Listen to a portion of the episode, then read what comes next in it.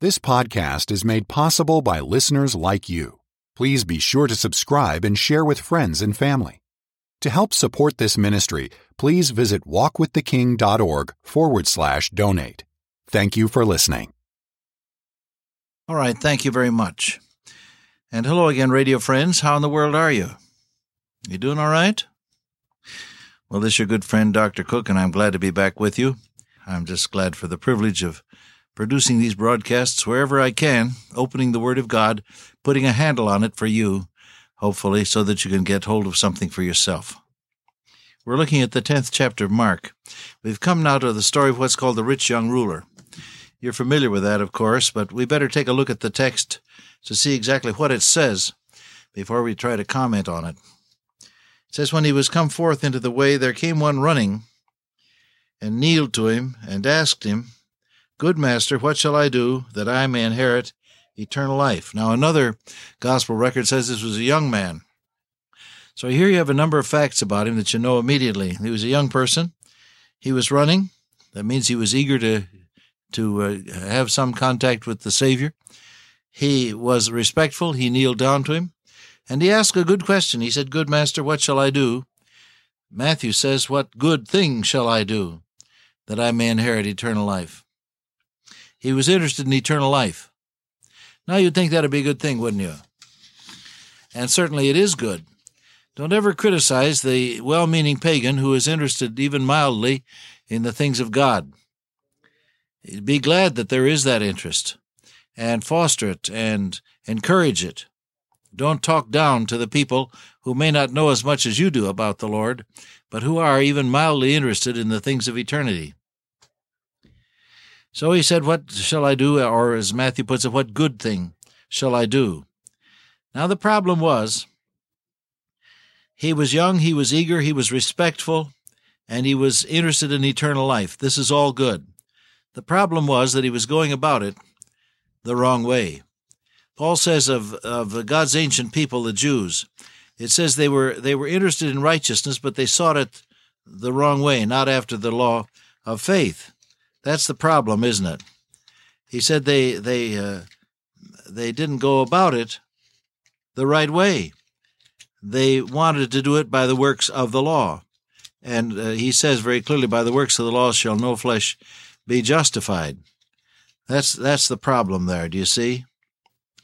Um, they were interested, he says of Israel, that they were interested in righteousness, but going about to establish their own righteousness, they've not submitted themselves unto the righteousness of God. There's the problem. And so the whole approach uh, of uh, God's ancient people, and I may say in many cases right straight up to today, is the approach of good works. What are you going to do that you might be just with God? Well, by the works of the law shall no flesh be justified. Cursed, he said, is everyone that hangeth on a tree, and the, everyone that uh, that abideth not in all the works of the law to do them is under the curse. Paul says in Galatians, For all have sinned and come short of the glory of God. See, there's what we're up against, beloved. And so the young man, while he was eager, he was uh, respectful, he was interested in eternal life.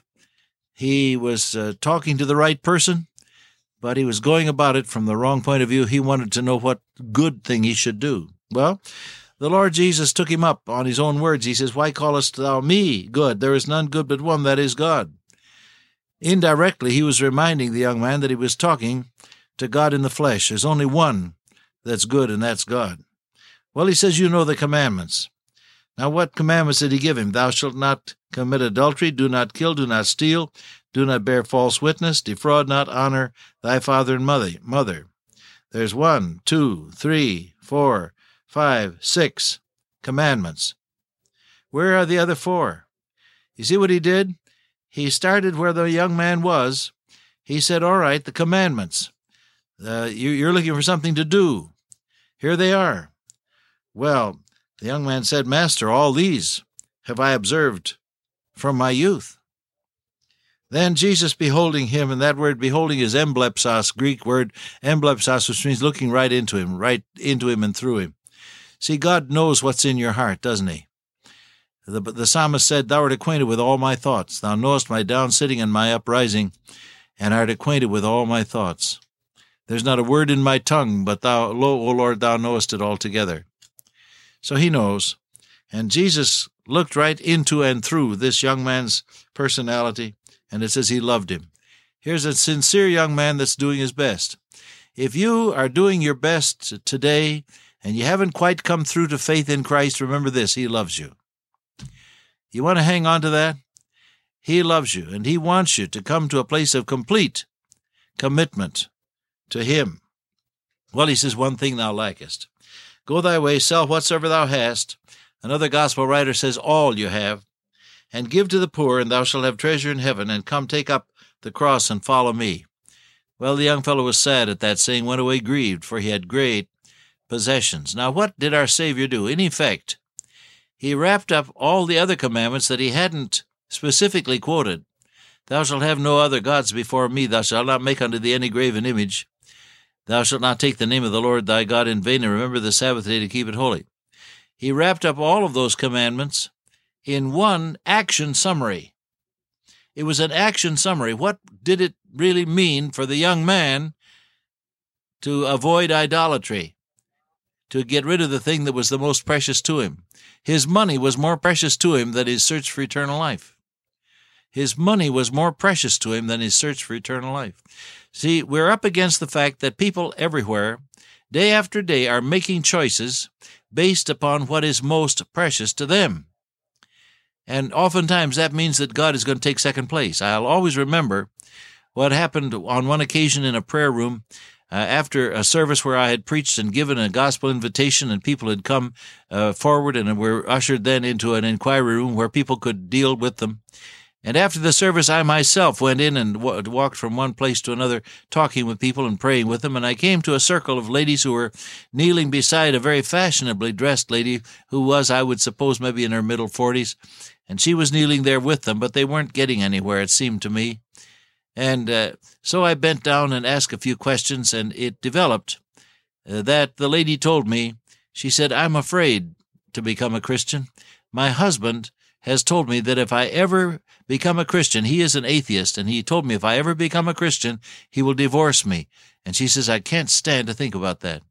A few minutes more went by as we were praying for her and with her. Finally, she got up from her knees, reached over and picked up her mink uh, coat, and went on out got into her new Cadillac, and drove away into the night, a lost soul. Oh, how my heart ached for her, and still does today with the memory. Because this is what's happening in many a person's life. I can't say yes to God because it would mean I'd have to give up that money, or that person, or that relationship, or that career. Uh, it, it would mean that I have to give up something that is very precious to me, and I can't do that young person in Tokyo, talking to him. Uh, do you understand now that that the, the living God loved you and, and sent his son to die for your sins? Yes, I understand. You understand that you're a sinner and that you need to ask God to forgive your sins and, and to trust the, this Lord Jesus to come into your life? Yes, I understand. Would you like to do that now? Oh, no, he said. Surprised, the question was asked, Well, why? Well, he said, if I become a Christian, my family will disown me, my father will stop supporting me at the uh, Meiji University where I'm enrolled, and uh, uh, I can't do that. I can't become a Christian because it would shatter all my plans for an education. See, now there you have it. Somebody listening to me today is deeply in love with an unsaved boy or girl, and you're saying, I can't really be out and out for the Lord because if I were, I'd have to give up that other person. Torrey Johnson, my brother-in-law, was holding evangelistic meetings many years ago in a town in in Michigan. And at the close of the service, there came to talk with him a young lady who was uh, accompanied by uh, a gentleman. And uh, as they stood there uh, talking with uh, with uh, Dr. Johnson, the young lady volunteered the information that she was very much in love with this man, wanted to marry him, but that he was already married and would have to divorce his wife and uh, wanted to do so. And finally, she uh, she asked this question of our brother Torrey Johnson. She said, "If I become a Christian, does it mean I have to give up this man?" And Torrey very wisely said, Well, what do you think the Lord is saying to your own heart? She said, I think that's what he's saying. She paused a moment and then she said, I'll take this man. And she turned on her heel and they walked on out into the night, unsaved, because they had made the decision that something was more precious than their relationship with God.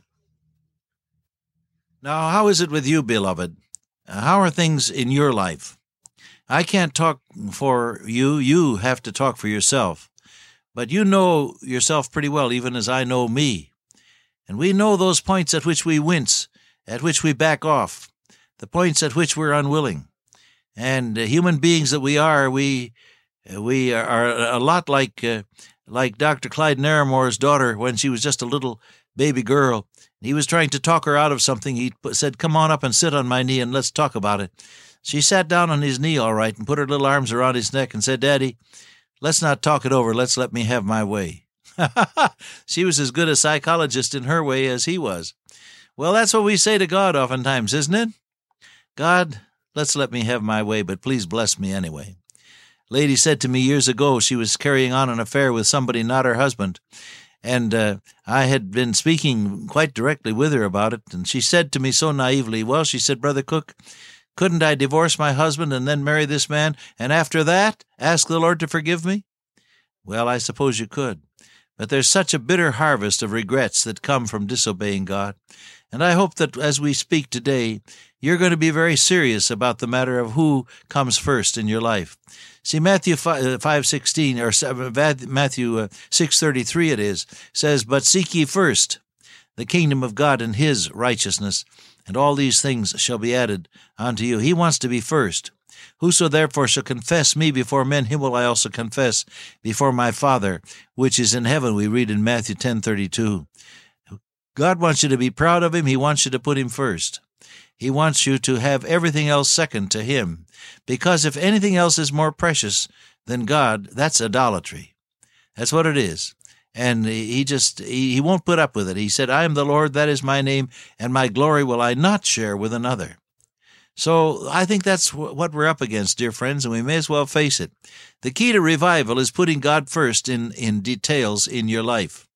The key to renewal, spiritual renewal, and what we call revival, is deliberately to put God first in areas in your life where you've been insisting on having your own way.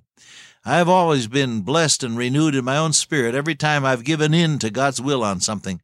And sometimes, even with tears, I've had to say, Well, God, if that's what you want, I'll do it. And as I yielded to God's will, I found the blessed Holy Spirit renewing and refreshing me as a result. You try that for yourself, beloved. You'll find that it does indeed work. Dear Father, I pray that Thou wilt help us this day to put Thee first. In Jesus' name I ask it. Amen. Till I meet you once again by way of radio, walk with the King today and be a blessing.